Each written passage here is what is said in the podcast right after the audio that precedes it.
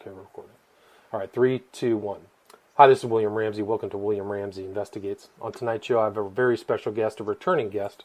We had talked last year, May 2018, about his book titled Behind the Wall of Illusion The Religious, Occult, and Esoteric World of the Beatles.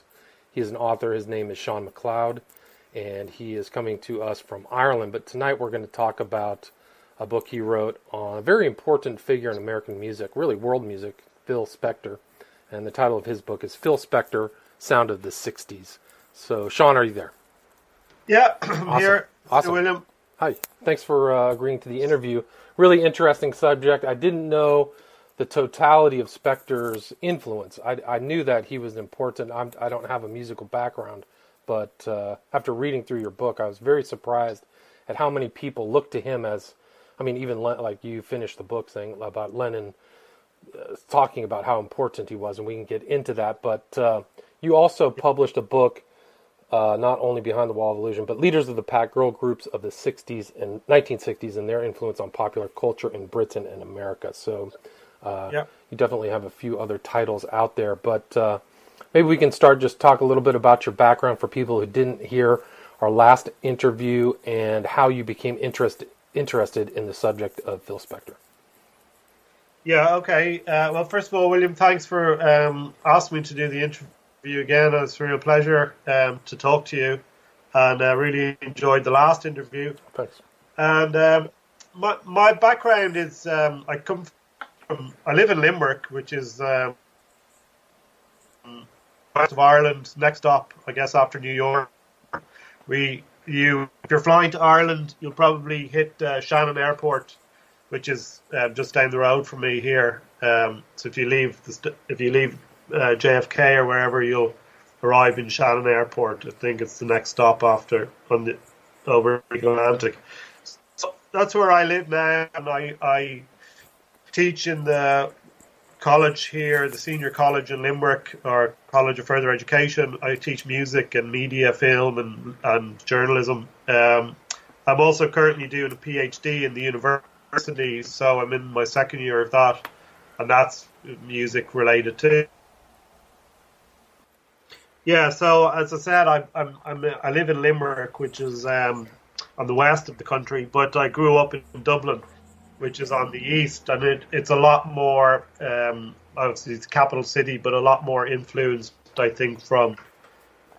There's a lot more influence from Britain and kind of uh, uh, uh, Anglo, the kind of anglicized part of the country. So, um, yeah, my my upbringing in Dublin was a lot more nearly British and American than it was uh, Irish in a, in a way. Interesting. So, yeah, if I had grown up in the in the countryside, I might not have been so familiar with uh, popular music to the extent I am. Growing up in Dublin. And your interest in music started from an early age, correct? Yeah, since I was um, kind of like just seven or eight years of age, and then I around, I think around eleven, I I heard a Beatles song, and suddenly it was just okay. That was that was kind of what I was interested in then. Really, from you know the rest of my life was music and uh, playing music and reading about it and studying it, and yeah. So how- of course, led me into very other things because of literature and from literature into philosophy and but I think the root of it all was was was music really yeah Gotcha. And so then uh, you probably knew about Phil Spector and his influence on, uh, you know, '60s uh, groups and music.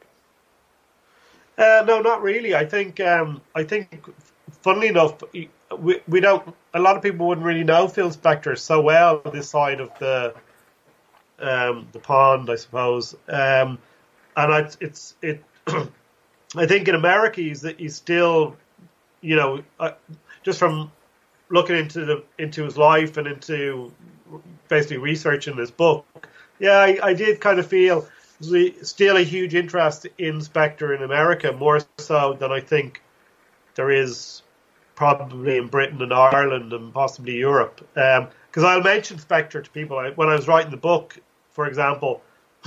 You know, people will ask me who Phil Spector was, and they knew the songs okay, but they're not really too familiar with who who he is. But um, uh, so I, I did know Spector. Yeah, I knew who he was, and um, of course when I went and I did the girl groups book, um, like I knew of Spector through his connections with the Beatles, and I knew about the girl group stuff, and then I kind of learned a lot more in in relation to him and um, um, just his his um, personality. I would have known stuff. Friends of mine would have been interested in him, and I would have heard stories about you know kind of crazy carry on. But um, yeah, it wasn't until I really did the girl groups books that I really got um, to know him a little bit better. And to be honest, William, when I finished the girl group book, because there's a chapter in Spector on on the girl groups, because he obviously was a big area of his career working with the girl groups, the Ronettes and the Crystals and Darlene Love and people like that. That um, I wasn't when Rowman and Littlefield asked me to do this book Inspector. Um, I kind of felt I had covered what I wanted to cover on him, but I kind of obliged uh, to do it. I, I I obliged them by doing it. I guess that's the right way of saying that. Um, and I kind of thought, well, yeah, there's a little bit more I could I could uh, kind of approach. Uh, you know, there's an angle I can approach this from that hadn't been in the other books that I'd read um, on Spector for the girl group book, if that makes sense. Gotcha. And um, but the more I read, the more I went into him specifically, and not just his relationship to the girl groups. I was really, I was really surprised myself again, because you think, you know, he's got this. His, I suppose, his major period is from around sixty one um, with the Crystals up to 63 or 4 with the Ronettes, and then he kind of disappears, and then he comes back with You've Got That Love and Feeling, and then the River of Deep Mountain High with uh, Tina Turner and that.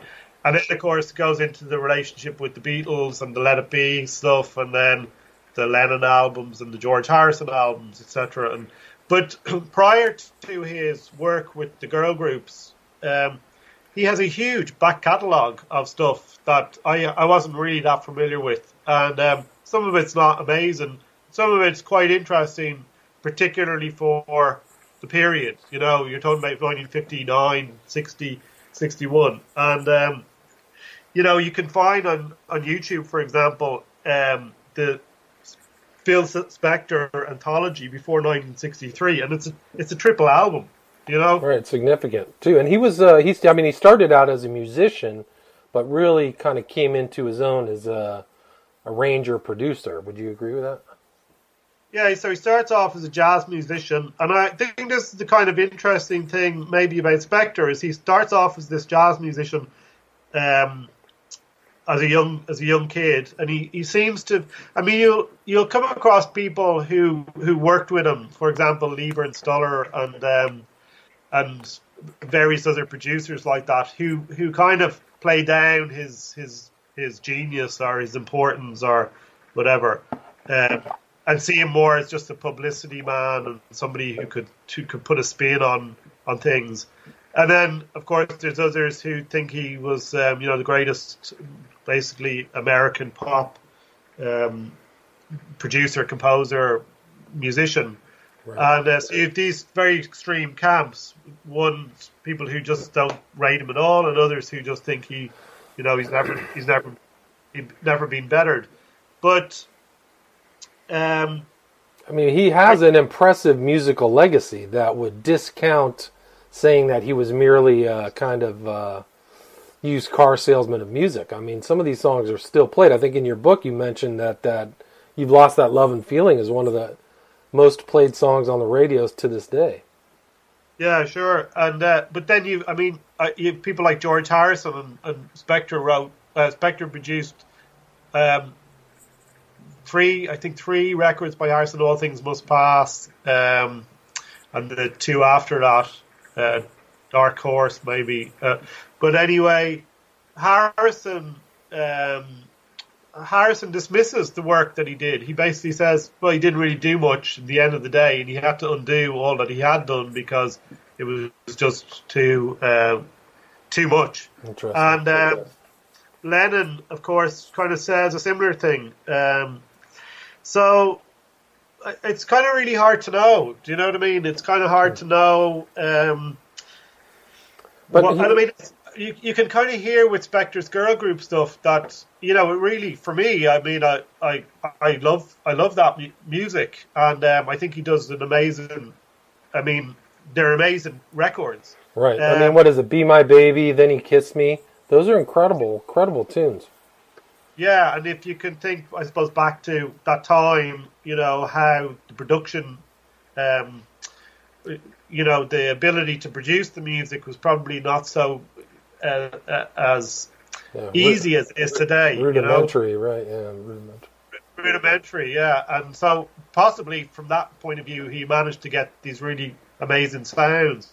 But um, and he obviously impressed the records. Obviously impressed people like Brian Wilson, uh, even groups like the Rolling Stones and the Beatles. Uh, but um, I, I, uh, it's it's just you know the, the, there's no one in the middle. It just seems to be a bit erratic. So how you know people just dismiss them. Now, personally, I think and that's what I was kind of saying about him learning the music at a young age. He learned jazz, but when rock and roll came along, he kind of realized that this was he realized this was what was in what was the new set, the, the type of music to play because this is what was the kind of zeitgeist. Right. And apparently as well, and this is from people who knew him as a kid more so, they would kind of say, um, everybody loved to hear Spector play the guitar, and all the girls would crowd around Spector when he played the guitar because he was able to get, and this is a kind of quote unquote, a radio sound out of his guitar. So, in other words, he seems to be able to tune into the sound of something, and um, he seemed to have a, a, a, knack for or a talent for making something sound good. And of course, I guess that's really what he became known for. Uh, sound of the record. Right. Know? I mean, they they called it the wall of sound. Do you want to talk about that? The wall of sound, and also what he his logo for his record company was tomorrow sounds today. So it's very much about sound in a sense for Spector. Um, yeah, the wall of sound. So the wall of sound was, I think, Spector just trying to get bigger and bigger and bigger and bigger um, sound, and, and it was it was an approach that he seemed to have developed where it wasn't necessarily about the particular instruments that were played. Um, there's not so much a, kind of a distinction between the particular timbres of the instruments. So, you know, you don't hear necessarily a piano and a guitar or a trumpet or something as distinct sounds in themselves, but they all kind of seem to just mesh together into this one big, you know, overwhelming sound. So that was his thing, and I think possibly it, it only could maybe it only had such a life. You know, it, you could only do that for so long before it starts to start sounding the same. Right. And um, that possibly, I think that was that became the criticism. Um, you know, when Spector started falling out of favor, um, that was the thing I think people criticized his music for. It started to start to sound the same, even though a lot of those songs are are so good. Um, probably his formula didn't change, you know. Right, he didn't update it. But he was a yeah. very young. I mean, he he also had a he had a very strong busy business savvy that a lot of musicians don't have. He seems to have had, yeah. He seems to have had. Um, see, I think Spector really, and uh, when I when I when you do a search, or when I did a search anyway for Spector on the internet, unfortunately, what comes up a lot of the time is um, today is Spector as a kind of, um, you know, being imprisoned and murdering Lana Clarkson and etc. And um, maybe that's something you, you, want to talk about later on. But yeah, we can finish it up, sure. Yeah, I think I it's um, you know it's a very unfair, really. I think on on Spector, and that's you know we, we need to get to that other subject later on, but um, of course, whether he murdered or didn't murder or whatever, but obviously to murder somebody is is, you know, not something that you want to be kind of um, giving credit to somebody for. But uh, despite that, I think you know, it, just to, from the terms of his work in, in music is um, something that um, does he needs to be credited for. But in order to understand Spector, the music, his role as a businessman, even his situation that he managed to get himself into, and this murder case and get thrown in prison, I think you really need to go back to, I guess, like most people, but specifically with Spector, is his childhood because he really had just such a messed up childhood in a way. You know, um, his father committed suicide when he was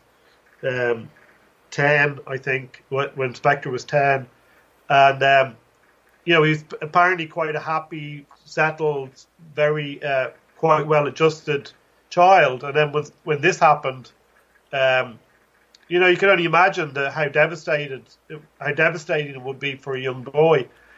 Plus, it probably triggered off what was an underlying kind of um, you know uh, mental disorder that seemed to kind of somewhat be there in his in his in his mother's side of the family anyway, um, and um, it's kind of neurosis. Mm-hmm. Um, his his sister ended up, I think, in in kind of um, you know with mel- with mental problems and that kind of thing. So I I think you know this this um, this predisposition possibly towards that. His father killing himself. You know, he didn't just die; he he, he committed suicide, and um, obviously had a huge impact on him. And so, in a way, again, he was kind of left.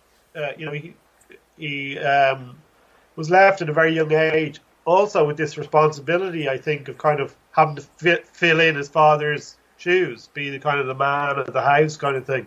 So I think it's very, very, and then his his mother moved from New York, and so he ends up in this uh, this alien environment in Los Angeles.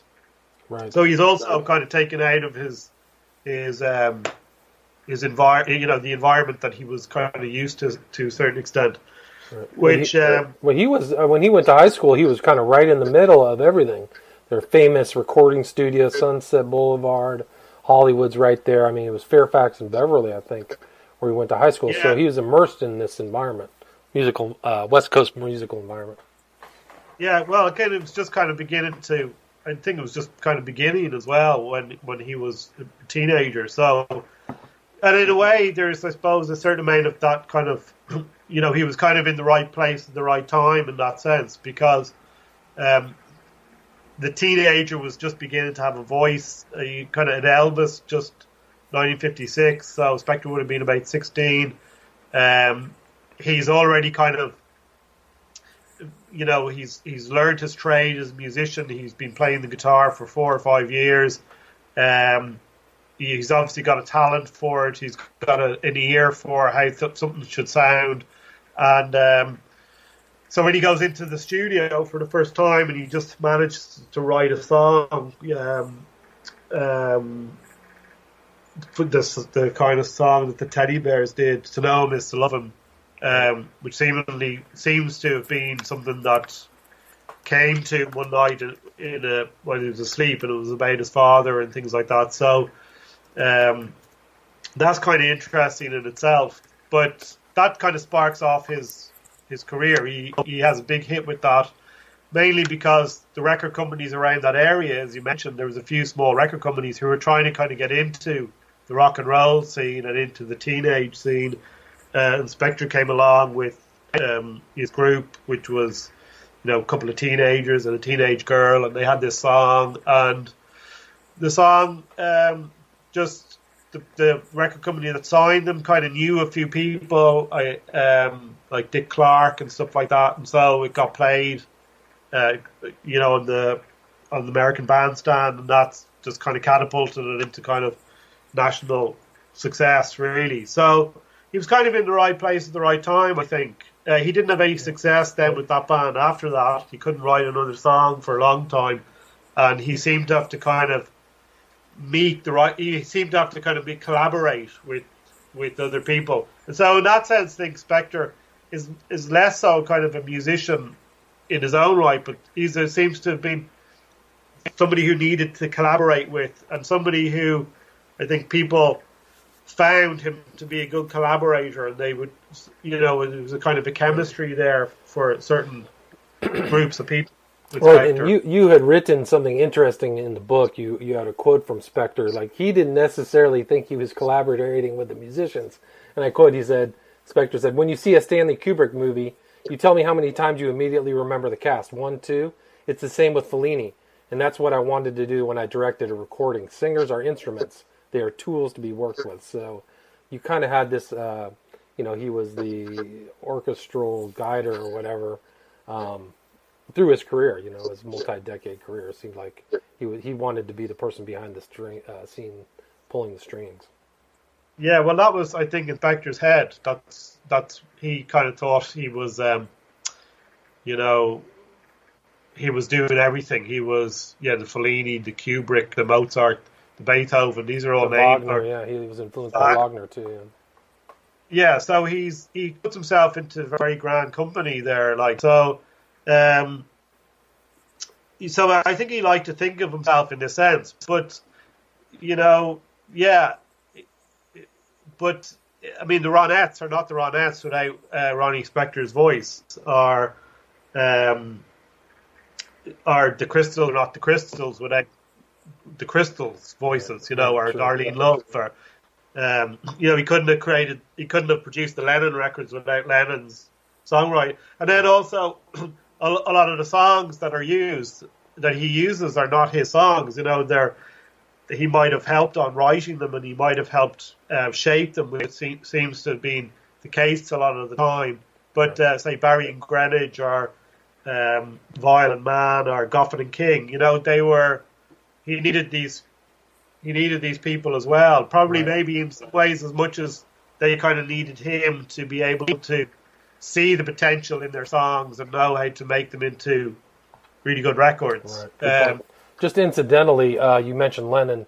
It was Spector who produced uh, Lennon's one of Lennon's most probably his most famous song, "Imagine." So whenever you hear that on the radio, uh, it was produced in '71 with Spector.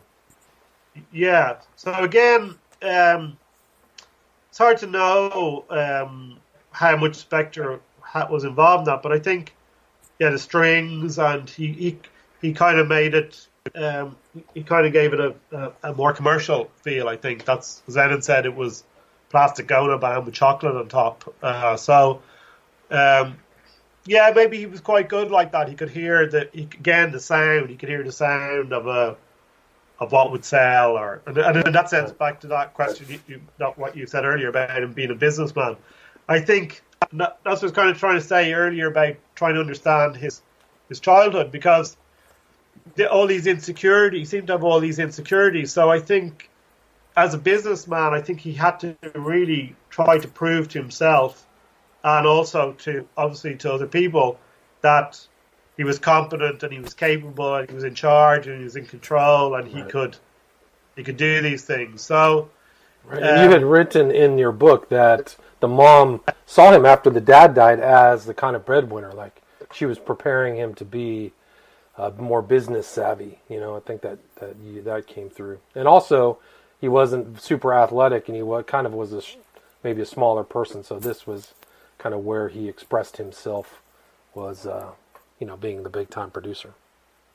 Yeah, so I think you know he, he seemed to instead of being maybe a great businessman with, with great business acumen, I think he just had this incredible, probably need to succeed and to be in, in control, and um, and just to kind of um, not you know maybe he just kind of much a bigger ego than he did have business acumen, and he was able he, he just needed to prove himself, you know. Um, maybe that's a, I don't know a huge amount about business in a sense, but I mean maybe that's just what you need um, to do that. But yeah, uh, he, he definitely had the the you know the um, confidence or you know the drive to be in control. I think you know he just had that drive to want to be in control of everything, and that that meant his record company um, his songs, his um,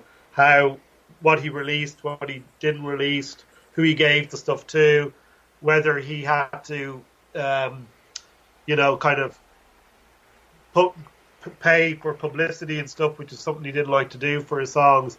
Um, you know, it all had to be in his terms. He had to be in control. So, at the end of the day, though, as well, William, because of that need for control, um, he kind of alienated alienated himself from the business. I mean, I would I would think, in a sense, that someone like Paul McCartney or something is probably learned to be a lot more astute astute businessman in a sense because he was a lot more diplomatic, you know, and right. He controls his own music now pretty much uh, and did for a long time. He control he has control over his royalties, uh, things like this. Um, so I think I think Spector alienated himself in a way, in in a, in a sense. You yeah, know, he's too much of a control freak and also a perfectionist. Like apparently he would yeah. just walk on other people's toes. He wanted to get done his way. Yeah. so uh, whether that was for perfection or whether it was just to kind of gain more, I need this control. But I think there's a psychological issue there, really. You know, which stems back to the death of his father and the situation with his mother, um, that underlying predisposition for neurosis that he had, that it was seemed to be there in his family, the pressure put on him by his family to kind of yeah attend to kind of be the father figure of the. So and then of course you've got all these other things as you mentioned. He's he was small of stature. He wasn't particularly athletic, and he, but he also, as well, from the business point of view, again, he didn't seem to have a problem with lying. He didn't seem to have a problem with, um, you know, kind of using people and kind of ex- exploitation. So whether that's good business acumen or whether it's just, you know, people, other people may not have done that, but Spector would have done it and it gave him the edge in some ways. Right, but he, he, I mean, financially, he was very successful at an early age, correct? Yeah, well, his first his first hit with um, um, I um, what was it? What was it called? Um, sorry, was it uh, was it uh, the Ronettes? Was it a Ronette song? No, the with the teddy bears. Oh, I right. just mentioned there a minute ago. Um, uh, to know to him know, is to love him. Yeah, to know him is to love him. Uh, yeah, that made him a lot of money, I think, but maybe not so much. I think the money kind of ran out after a while, you know. But it really gave him this huge confidence. By the time he got to um, make the Ronettes, the Crystals and the Ronettes music, yeah, he was making he, he was making money, but he was spending a lot of money too because he was making these these um, records were costing a lot of money, and a lot of times he he wouldn't release the records, so you know he was he was blowing the money too, you know. Um, but again, as I said, he had such a backlog. By the time he had done the Ronettes or the Crystals and the Ronettes, he had a huge back catalogue of stuff anyway. So I'm sure, I'm, I'm, I imagine there was. Well, I don't know what the royalties were like in that, but probably some of them were were, were quite good. Um, and then again, I think yeah, later on, again, how he maybe control over this these records um, and how they were released as anthologies and things like that. He became quite astute in that regard, I think. Yeah, he had had, I think, four number one songs. To Know Him, To Love Him, Harrison's My Sweet Lord, Crystals, He's a Rever, uh, Rebel, and Righteous Brothers, You've Lost That Love and Feeling. So if they're making it to number one uh, yeah. the sales charts, that's significant. Especially well, back then. Also, he had lots of um, top ten hits as well. So you know they would have generated quite a bit of uh, you know of a royalty for him. Yeah, you um, list a lot of his successful songs at the very end of the book. Yeah. yeah. So I, I think what's also interesting is, um, which I, I didn't really go into in the book, and I didn't really know how to go into it in a way, but this kind of connection with Wagner, and um, because he was always he, he was obsessed with Wagner, and um, but what people used to call Spector the kind of magician, you know, and that he could turn, you know, um, a, a, record into gold. The, the, alchemist, they would call him. Um, and and funnily, it was the same with Wagner. Wagner was considered kind of like, you know, this great magician more so than than a musician, and um, very charismatic, mesmerizing, kind of controlling in a sense and um, it's interesting that Spector had very similar qualities and traits in a way. Um, yeah, it is. I mean, but he thought Spector liked to think of himself as in, as one of the great composers, though, right? Yeah, he like to think of himself as kind of uh, some kind of modern day Wagner, I suppose. Right. But the fact that he had these, I mean, people would say, despite that he was short and you know didn't have seemed to have you know physical stature, he was. Some people saw him as one of the most charismatic people they uh, had ever met. You know, and these would be people who would have met. Yeah, you just popped out there, charismatic figure. That kind of, that kind of, you know, yeah, supernatural. I think, right. in a sense, um, ch- charm that maybe people like Wagner and that were supposed to have had. Um, and and again, I mean, it's interesting when you if you ever going to see footage of the Imagine film where Lennon's working with Spector. You know, just Spector. You know, he just Lennon just kind of put you know Spector's at the center of everything for Lennon. Lennon just you know, which you would be surprised at, you know, but. Um, Right, and you finish off the book with a quote saying Lennon, Lennon quoting, uh, saying, "Spector is the genius other geniuses go to." Yeah, I think Lennon's son, Sean Lennon, said that about Spector. Okay, that, gotcha. Sorry. That that Spector was the genius that the other geniuses go to. But again, you know, this is all, um, you know, uh, this that's you know, John Lennon's son saying that. So I presume he's going to think of his father as a genius, and then, you know, uh, makes it very nice to think that Spector is, you know, the.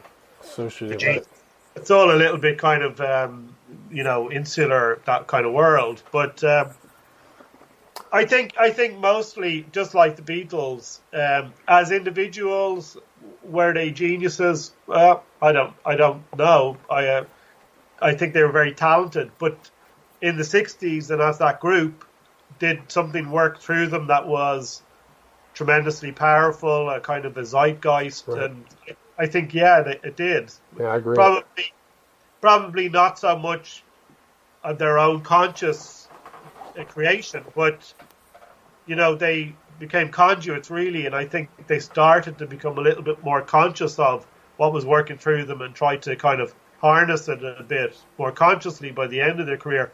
And I think Spector for, and I think that's uh, there's a chapter in there between Elvis and the Beatles. I think Spector, in a sense, was a kind of a zeitgeist figure as well. He seemed to just channel something between that period of Elvis and the Beatles that was.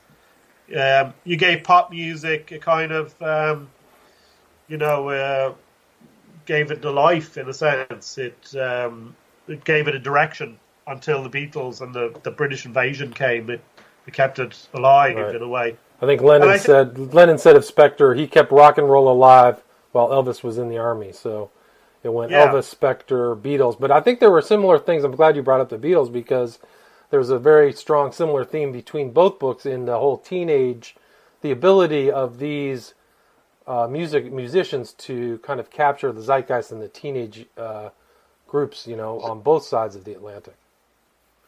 Yeah, so I, I do kind of think, you know, the more I kind of look into this period, um, that after World War II, um, you know, you get this total shift in consciousness, really, and um, it very much is taken up by the, the, the younger generation, um, and you know, so it's suddenly you've got the teenager, and suddenly you've kind of sense of greater sense of freedom, and suddenly you've got a a greater sense of, you know, um, the the individual in a sense, you know, um,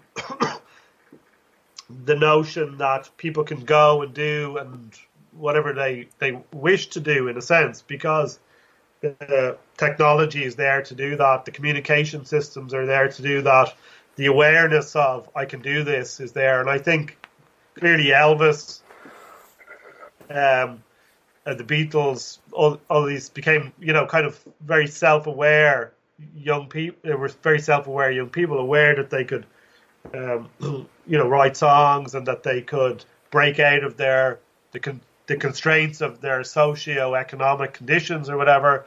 Um, and they started to become aware that the world was, you know, they could explore the world and they could get things in the world that I think prior to the war would have been kind of out of the reach of a lot of particularly young people and particularly people from the social economic backgrounds that they would have been from. You know, they would have probably, if definitely in Britain, gone down the mine and just worked in the mine or worked on the boats or this kind of thing. And um, I think the Beatles, uh, Elvis, and to some extent Spector in the background there, made it made it people aware that they could do these things as well. And suddenly you just had, you know, I mean, you didn't have rock and roll groups in in Liverpool or in, in much of England, uh, definitely pretty much not in Ireland.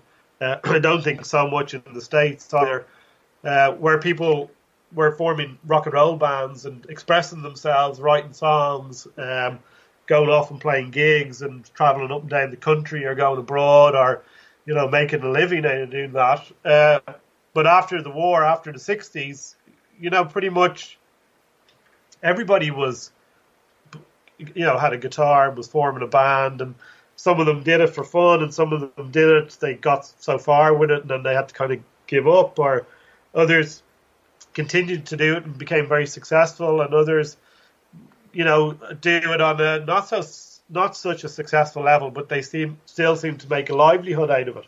But um, you know, they they write their own material. Do you, do you know what I mean? They're mm-hmm. expressing their own ideas and feelings, etc.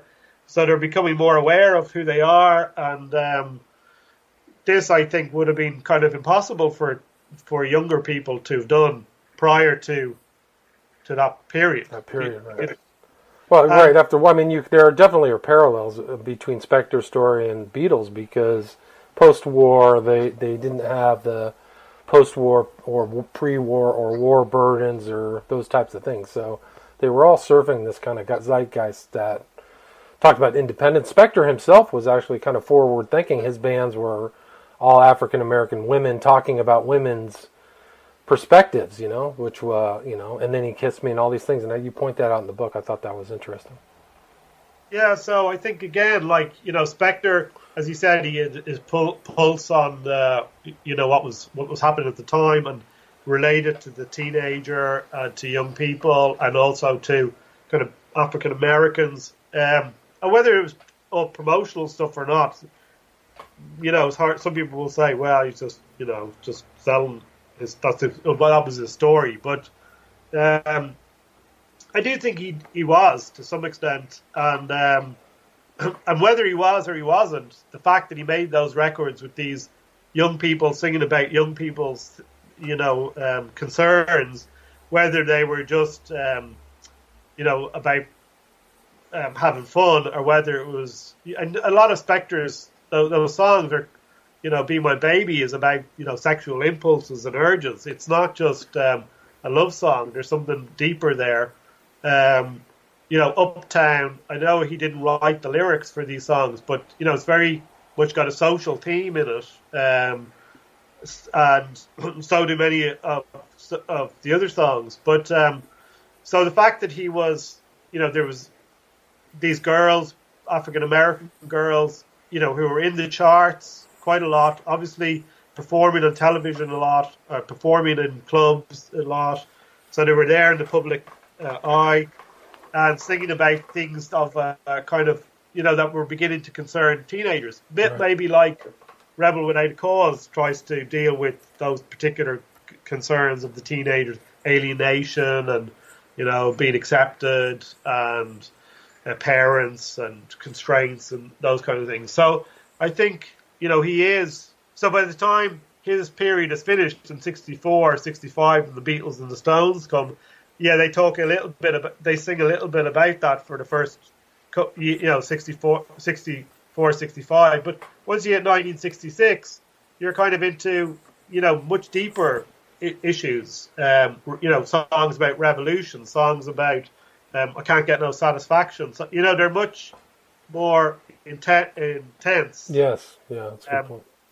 and it's only a couple of years, so I it's a little bit like you know when you're 13 or 14 and you you discover the opposite sex, so you kind of have a certain amount of freedom. You can kind of go out and stay out a bit later.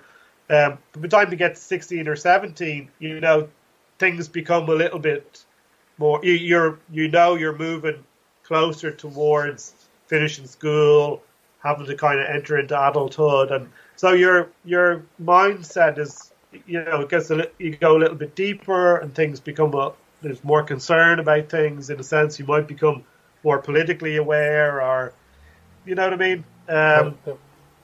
so I think it kind of that period reflects for me reflects that teenage period. I think it really reflects it in its overall, you know, the 50s, 60s, possibly into the 70s reflects that period of of um, your teenage years. You know, in a kind of a in a what do they call it? A microcosmic sense.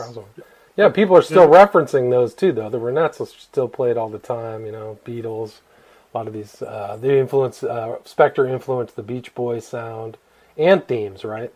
The themes of Sorry? the Beach Boys. I thought you wrote. I, I recollect you wrote in the book that Spector's approach and style um, influenced the Beach Boys and uh, Brian did. Wilson. Yeah. So Yeah. all those kind Yeah. of those kind of themes.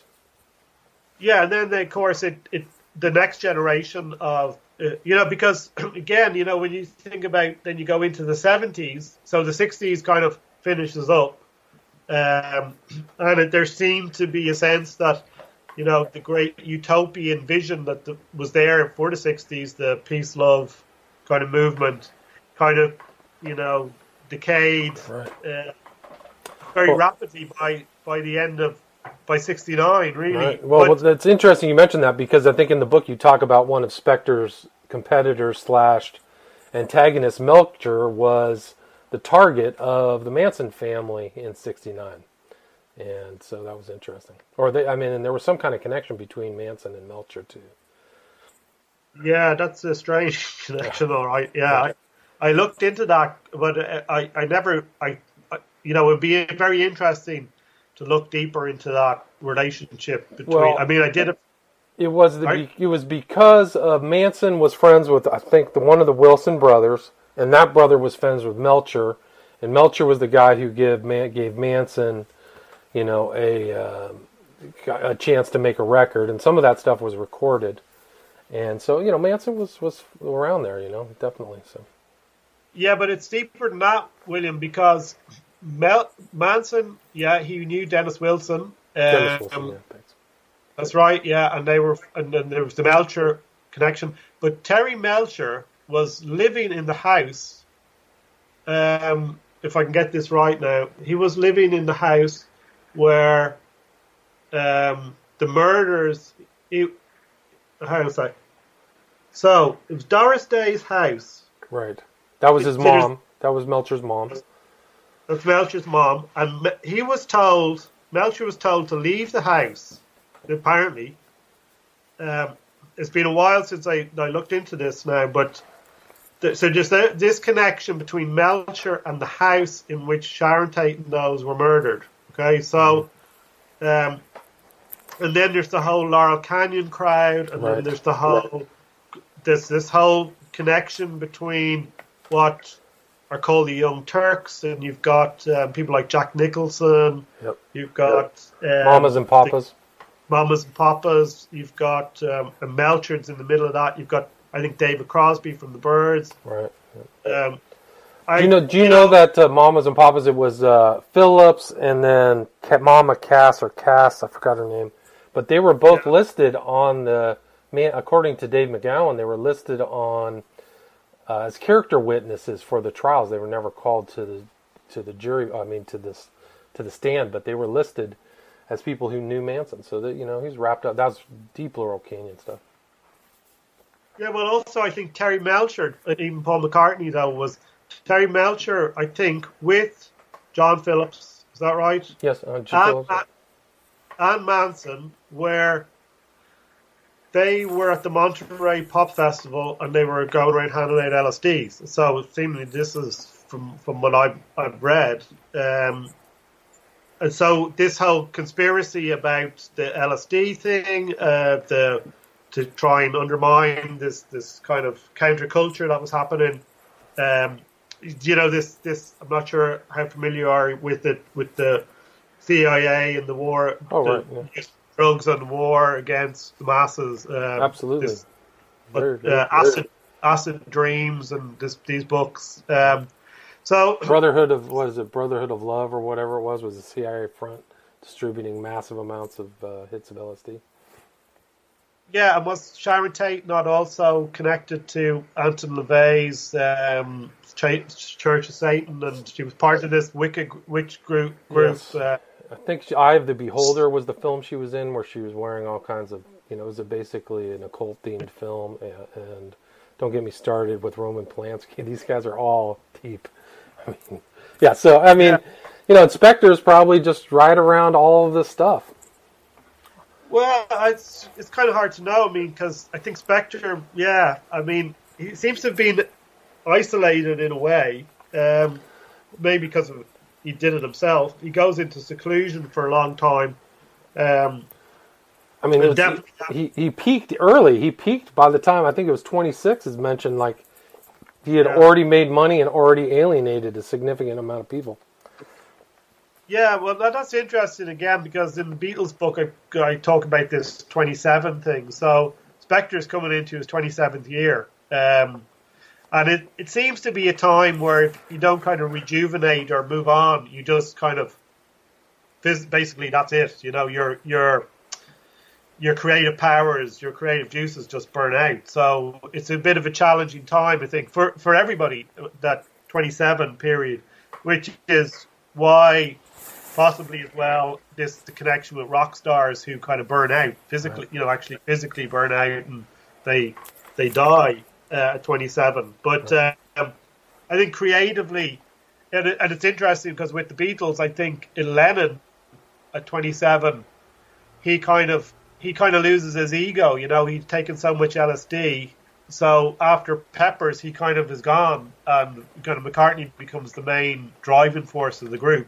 Gotcha. Um, so there's a kind of a 27 period there for Lennon in, in a way, and it takes him a long time to kind of really get himself back. Even though he's making records, I think you know by 75 he he's totally he's just given up, you know. And I think he seems to have had an experience. Lennon by 19 just around 1980, he was in um, on a on a boat. He had a boat, and he was there was a huge storm, and he had to take kind of control of it in the boat, you know, or else they were all kind of that was the end of them all. So I think after that experience, it gave him the kind of confidence, in a sense, to take control of his life again.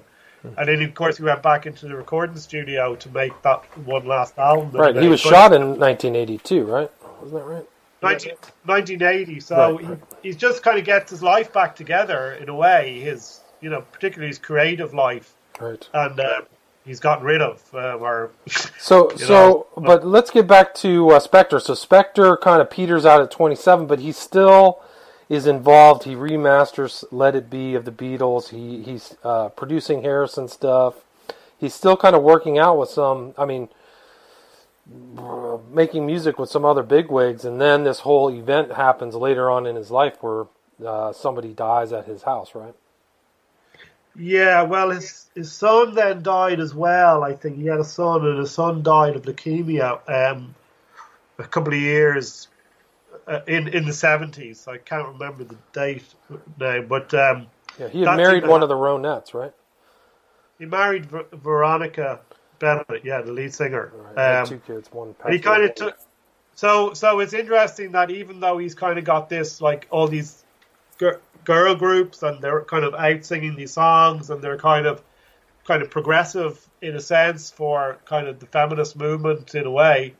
Um, you know, he he then marries Veronica Bennett and basically just keeps her, incar- her incarcerated in his house, and um, I think she had to kind of actually physically escape after just years of being locked away. She she had to escape, you know, from her own house. Wow. Um, so, uh, yeah, there's those these contradictions there with with Spector, and I so I the more I kind of think about it, or just even talking about it here, you know, the more I kind of just feel a lot of Spector, a lot of it is really this kind of, you know, whether it's making music or whether it's, um, you know, um, having these black girls and, um, you know, being in some way kind of um, a face for the civil rights movement, or they're female, so there's kind of the feminist movement um, with kind of, you know, helping to kind of push that forward.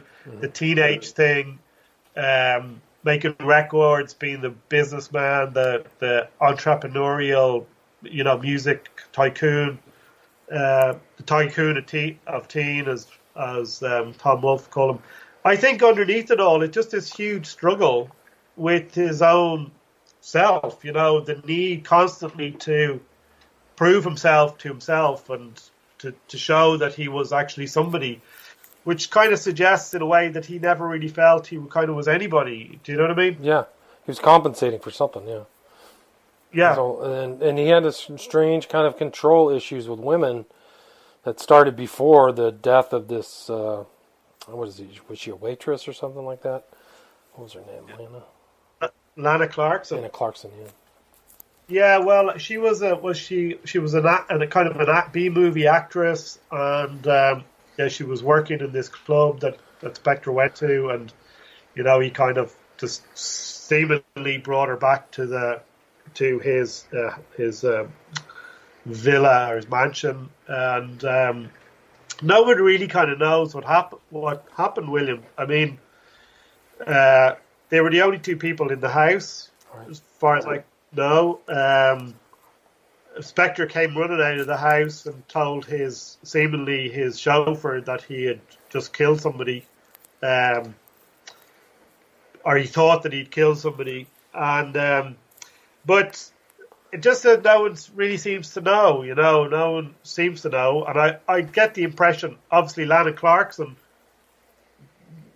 possibly knew, but she's dead, so she can't really tell anybody. And I I really kind of feel and it, it's I I've kind of didn't really go into it much in the book because I didn't really. It seems to have kind of overshadowed everything else that Spector has done, right. and uh, despite all Spector's contradictions and the kind of his neurosis and his his his just mania. Um, you know, I do think he's created some incredibly great pop music or been part of it um, in whatever capacity that is. You know, whether it's because of his great um, Wall of Sound or his great vision as a producer, or whether it was just kind of accidental that he managed to, for a couple of years, be create something that really just worked for the time. Um, whatever, I think he he was there. He did make these, you know, he was in some way instrumental in making them happen, and. Um, I think, as Lennon said, he kept pop music alive while Elvis was in the army, and um, so for those few few years, I think he's kind of very important, very interesting. It's very, it's you know, it's not necessarily yeah, and it, uh, you know, it's great music, pop music, Absolutely. and it, I I think it really does reflect, as a lot of pop music does, this changing consciousness of the teenager, which is pretty much, you know, very important for us today in in many ways, whether in a negative sense or a positive sense, but the thing with the Clarkson thing is, I think, William, is that you know it's an, it would be it's unfortunate that, that that's kind of overshadowed everything, particularly since no one actually knows. I know he right. was convicted and he was sent to jail, but it doesn't still it doesn't see it doesn't necessarily mean that he consciously, you know, pulled a gun out and shot somebody. Right, but um, what was his what was his version of the story? he doesn't seem to know what, oh, what's happened. He says he didn't kill her, um, and um, it, what's interesting about that, it, he basically reckons that people were out to get him. He was kind of, you know, for a long time he upset people in the business. Um, people, other people wanted to make an example of him because he's so famous. You know, because celebrity culture in LA and people get away with things. Mm. Um, so for many reasons, Spector you know, he, he denies uh, killing Lana Clarkson. He um, basically claims that people are out to get him, etc., etc. Now, some of the evidence seems to suggest uh, there was a film made about this with Al Pacino and Helen Mirren, um, where Pacino plays Spector, and this movie basically makes out that there was no way Spector could have killed her because he was a very short guy and she was very tall. So the angle at which the gun was supposed to point, be pointing, etc., um, just wasn't possible for somebody of his, of you know, the, that his size and right. etc. Apparently, there was no blood found on his clothes.